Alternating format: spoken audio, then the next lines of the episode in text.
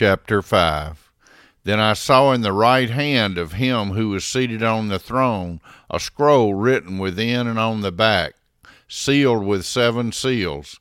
And I saw a mighty angel proclaiming with a loud voice, Who is worthy to open the scrolls and break its seals? And no one in heaven or on earth or under the earth was able to open the scroll or to look into it.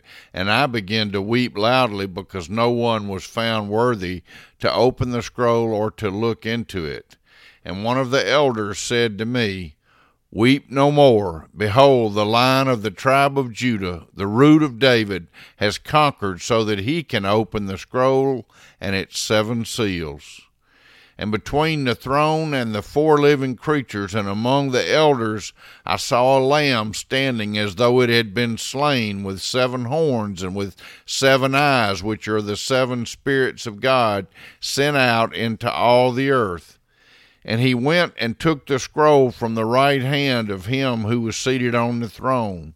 And when he had taken the scroll, the four living creatures and the twenty four elders fell down before the Lamb, each holding a harp and golden bowls full of incense, which are the prayers of the saints. And they sang a new song, saying, Worthy are you to take the scroll and to open its seals, for you were slain, and by your blood you ransomed people for God from every tribe and language and people and nation. And you have made them a kingdom and priests to our God, and they shall reign on earth.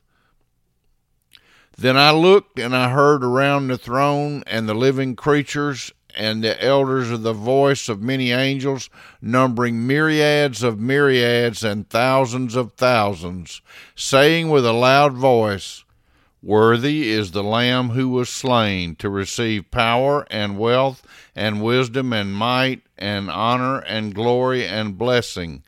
And I heard every creature in heaven and on earth and under the earth and in the sea and all that is in them saying, to him who sits on the throne and to the Lamb be blessing and honor and glory and might forever and ever.